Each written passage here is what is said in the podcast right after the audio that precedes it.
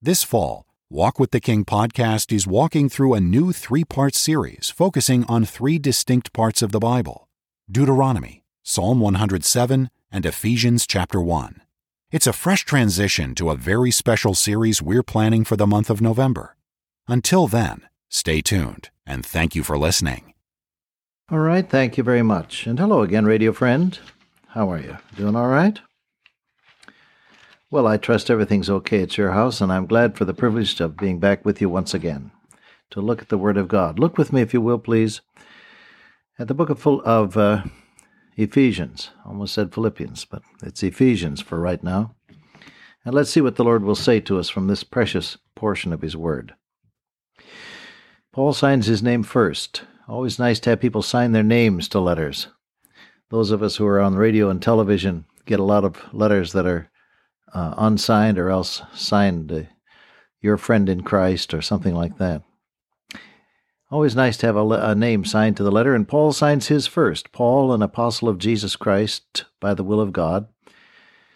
And he's writing to the saints which are at Ephesus and to the faithful in Christ Jesus. Grace be to you and peace from God our Father and from the Lord Jesus Christ. Blessed be the God and Father of our Lord Jesus Christ, who hath blessed us with all spiritual blessings in the heavenlies in Christ, according as he hath chosen us in him before the foundation of the world, that we should be holy and without blame before him in love. Well, I'll pause there in the reading. He says he's an apostle of Jesus Christ by the will of God. Which brings me to ask you have you discovered yet that your daily work, the uh, job you have, the calling in which you engage, or the profession by which you are identified, your job, your daily work, is part of the will of God. Many people compartment their uh, compartmentalize their their life so that some things are religious in nature and other things are secular, and as the saying goes, ne'er the twain shall meet. For the Bible believing Christian, everything has significance in the will of God. Whatsoever you do, he says, do it heartily as to the Lord. Whatsoever you do in word or deed, do all in the name of the Lord Jesus, giving thanks to God and the Father by him. Paul said, I am an apostle by the will of God. Can you say, I am a teacher by the will of God? I am a minister by the will of God. I am a bricklayer by the will of God. I am a computer programmer by the will of God. I am a homemaker, mother and homemaker by the will of God. I think we make a mistake if we expect all of our daily work to be religious in nature. It isn't. I mean, it's hard to sing "Holy, Holy, Holy" while you're changing the the the uh, baby's uh, removable seat covers, or cleaning the attic or the garage. It's hard to sing "There is sunshine in my soul today" while you're opening up a stopped-up sewer. yeah, there's some things in life that don't lend themselves to singing an anthem. And the problem is that we say, well, my spiritual life is one thing, and this pesky job that I have to do is another. No, they're one and the same. I tell our young people here at the college, keeping our rules, you know, we have a few rules. We don't smoke or drink or whatever. But uh, I tell them keeping the rules is not going to make you a better Christian. But I can tell exactly where you are spiritually by your attitude toward the rules. And I can tell where you are spiritually by your attitude toward your job. Well, you say, Brother Cook, you don't know about my job. You don't know how difficult it is, or you don't know how boring it is, or you don't know how much I have to put up with by way of harassment in the office or in the shop.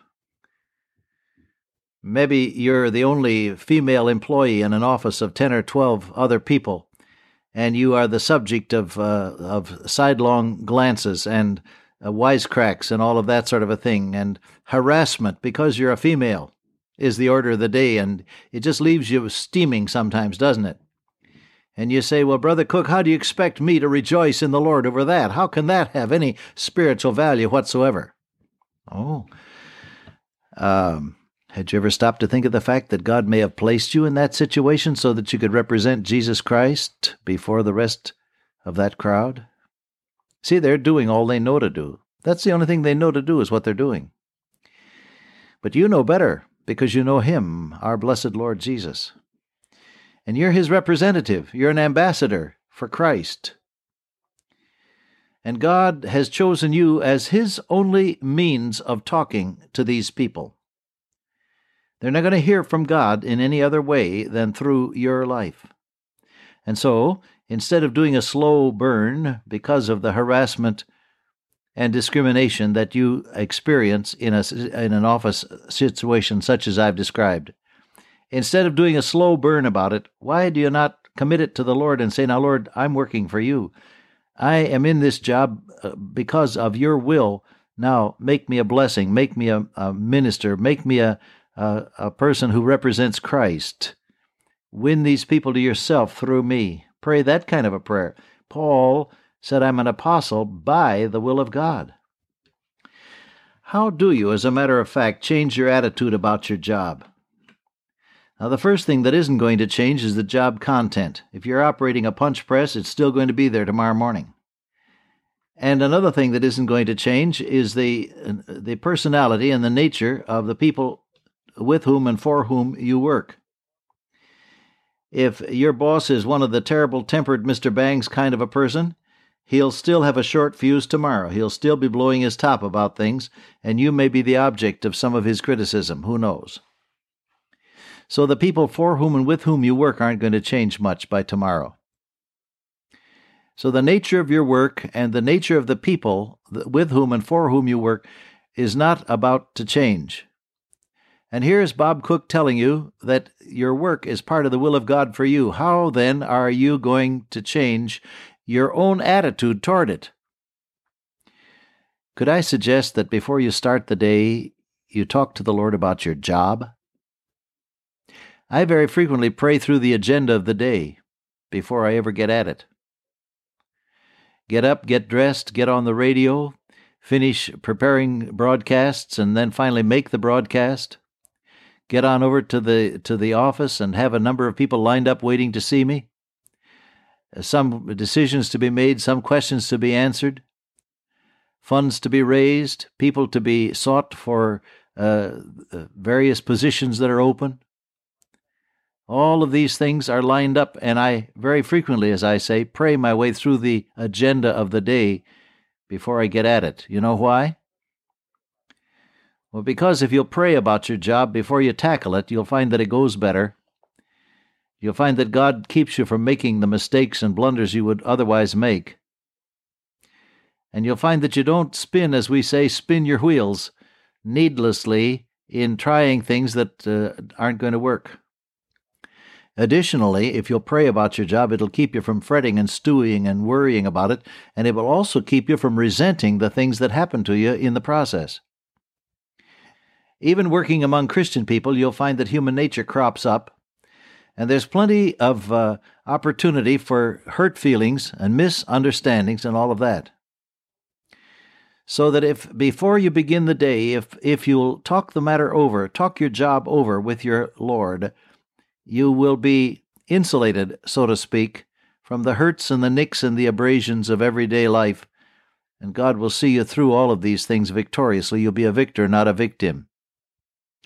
That's the first thing to do. The second thing to do is to, is to view the content of your work as being done for the Lord. I said to one of my uh, church members one day, I said, Mary, don't you get bored working at that automatic machine? She was in charge of an automatic machine which fed tiny wire into one end of the machine and millions of tiny little screws, perfectly formed and threaded machine screws, came out the other end of the machine. And all she had to do all day long was to watch that machine and see that it functioned properly, and that there was a good supply of wire going into the machine so that it could produce these tiny but beautifully formed little parts for uh, for uh, machinery. I said, Mary, don't you get bored? She said, No. You see, while I'm sitting there, I I often tell my Lord Jesus, I'm doing this for you, and you see that makes all the difference. She said with a smile. Look at the content of your job as being done for the Lord. You have to type a letter, whisper a prayer before you start typing it, and say, Lord, I'm going to do this for you. You have to add a column of figures, or you have to balance a budget, or you have to compose an ad, or you have to call on a prospect, or you have to interview a disgruntled employee, or you have to uh, solve a production problem. The, this carload of widgets is due by September 1 and you are three weeks behind schedule, and what are you going to do about it? These are problems that people face every day in business, aren't they? Before you start anything like that, whisper prayer and say, Lord, I'm going to do this for you. Give me your wisdom and give me your skill. If any man lack wisdom, says James, let him ask of God that giveth to all men liberally and upbraideth not, and it shall be given him. So ask your Lord to guide you and ask Him to be Lord of the content of your job. To bring God into your work means not only pray about the agenda, the, pray about the day before you start it, means not only commit each individual item to Him and say, Lord, I'm going to do this for you, but it also means to look for ways to honor your Lord in everyday life. So simple a matter as not joining in the raucous laughter when somebody tells a dirty joke. You don't have to look holier than thou. You can just let it be known that that, that isn't your style.